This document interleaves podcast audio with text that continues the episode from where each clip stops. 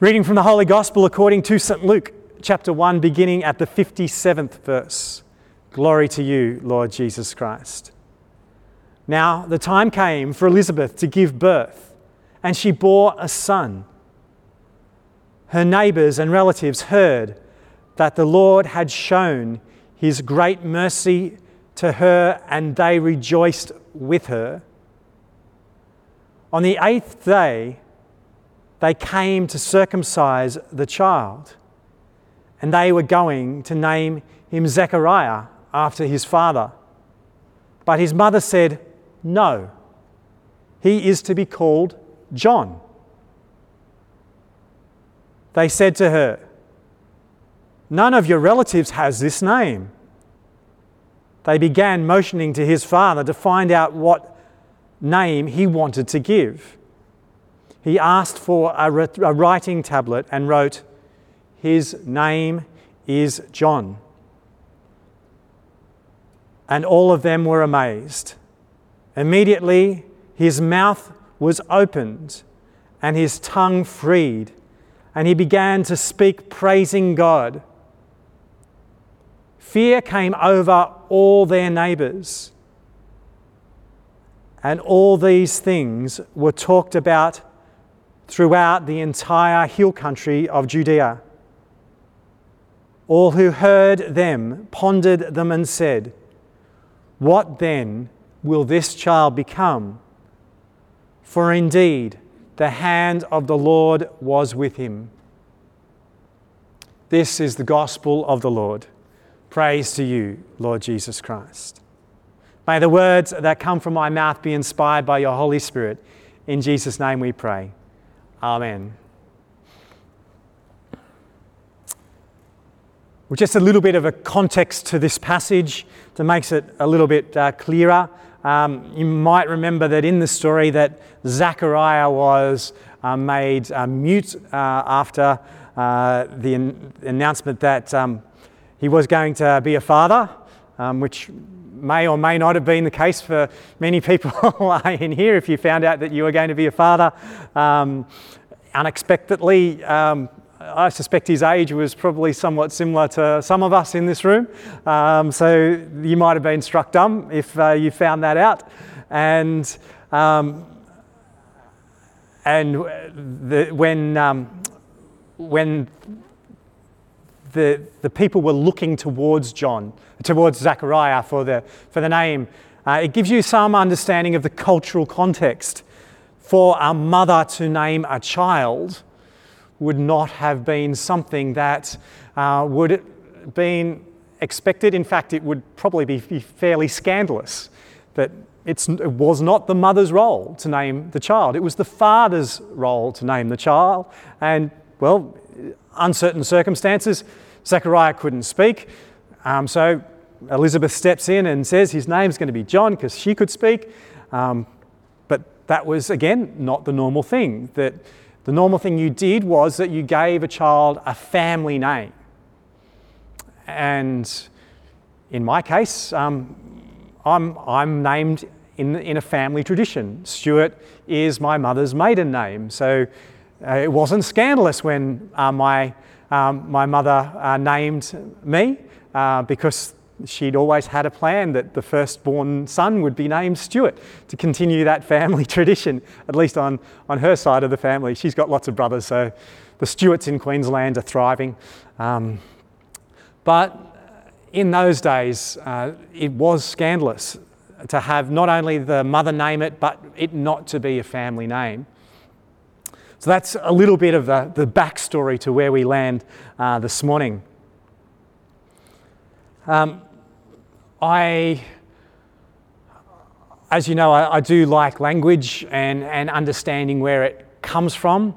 When I first read this passage, again to prepare for uh, this morning, um, when it said fear came over their neighbours, I, I had the sense that fear in the sense of awe and wonder, which we read about in the Bible, um, because that made sense to me that with the loosening of Zechariah's tongue, with the revelation of, of the miracle of the birth, uh, then people would have been, wow, that's amazing.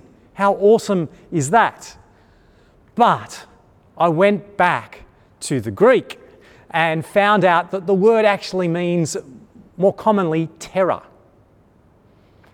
So they were terrified when they saw what had happened. And, I, and that, that set a little bit uncomfortably with me, in part because I think um, the word terror in our context and culture has taken on a whole different meaning in recent times. But the idea that the work of God would terrorize, that, that did make me, me particularly uncomfortable for a little while. And I started to think, and I have to admit, the first thought I, I thought of was actually terrorizing my neighbours because I'm a person of God. Um, I don't mind the idea of that, particularly at two o'clock in the morning when they're having loud parties, as they continue to do. Um, and now that the restrictions in Queensland have relaxed, they seem to be going back to their old habits.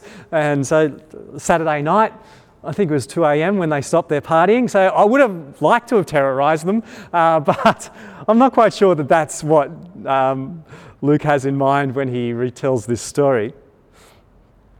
And then I, I noticed something in this passage. It's sort of bookended um, with emotions from the neighbours. If you go back to the first verse that I, the second verse that I read, it said, Her neighbours and relatives heard that the Lord had shown his great mercy on her, and they rejoiced with her. The rejoicing of a woman who'd been barren, who would have had a sense of shame uh, in that culture that she couldn't have a child. And all of a sudden, she was now culturally appropriate because she was a woman who could have a child. And in those days, that was how you fit in as a woman. If you were a part of society, you had to breed, and, and that was your place. I know that the world has changed, thankfully, and we're much more egalitarian. And, and if I said that to my wife, I wouldn't be getting uh, dinner. Well, that's not how our, our family works. We share the cooking load. So we have changed a lot. But we to understand the power of God and the words of God, we need to understand what's going on in this world that, that um, Elizabeth was living in. So, the idea that God would give her a sense of cultural place led to rejoicing. But then at the end of the passage, those same people who were rejoicing at the idea of uh, this family now fitting in are now terrorized by the work of God because it took them to a place that they didn't expect.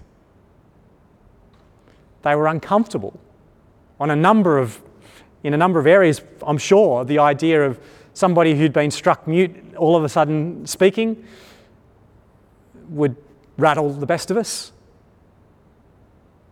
But that coupled with the miracle of the birth of John the Baptist really did rattle their sensibilities to the point where they became terrified. What is God doing here? Where is God taking this family? Where will God take this particular child? But I think the main reason that they were terrified is what does this mean for us? Our understanding of what we thought was culturally appropriate has now been completely reshaped by this one experience.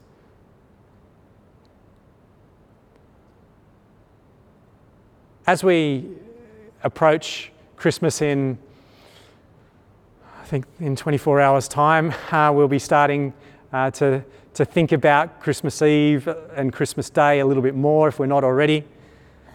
As we approach the Christmas story, that's been told and retold over and over again. And I'll give you a little bit of a spoiler when you get to Christmas Eve and Christmas Day, we're using that same passage that we use every year from Luke's Gospel. It's the same. For every service, it's the same. But I wonder if we can have a look at this story a little bit differently. Whether we might try not to create Christmas after our culture that we're living in now. But maybe we might allow the Christmas story, in a way, to terrify us that God wants the world that God created to be somewhat significantly different to what it is now. I don't know about you, but in the light of 2020, that excites me. That if the world is not what it is now, that, that's exciting. But it, it is also terrifying because the things that we find comfortable and we rely on and we lean on, maybe we need to look at them a little bit differently. The Christmas story isn't meant just to fit in with the shape of the world that we're living in. The Christmas story is to reshape the world. But more importantly, it's to reshape you and me. And that can be a work that, to be honest, is terrifying because we get comfortable with who we are and the way we do life. And whatever age and stage you are at, whether you're a newborn child like, uh, like John the Baptist or an old man like Zechariah, or an old woman like Elizabeth. God's not finished his work of reshaping us and reshaping creation and the world. I wonder how people who come to church at Christmas, but also who worship throughout the year, might be impacted and then used by God in the year ahead if we are willing to let the Christmas story have that level of impact on us. I pray as we ponder these big thoughts, as we wrestle with the terror that we find in the idea that God is not finished reshaping us, that we might rest and find comfort in the sure and certain hope that Christ has come into our world. Christ has died and Christ is risen, and the Holy Spirit is with us, and that we're not on our own. Not only do we have the Holy Spirit, we have each other, the church, to journey with us in this journey of reshaping. Yes, Christmas is going to be different this year, but thank God for that. Amen.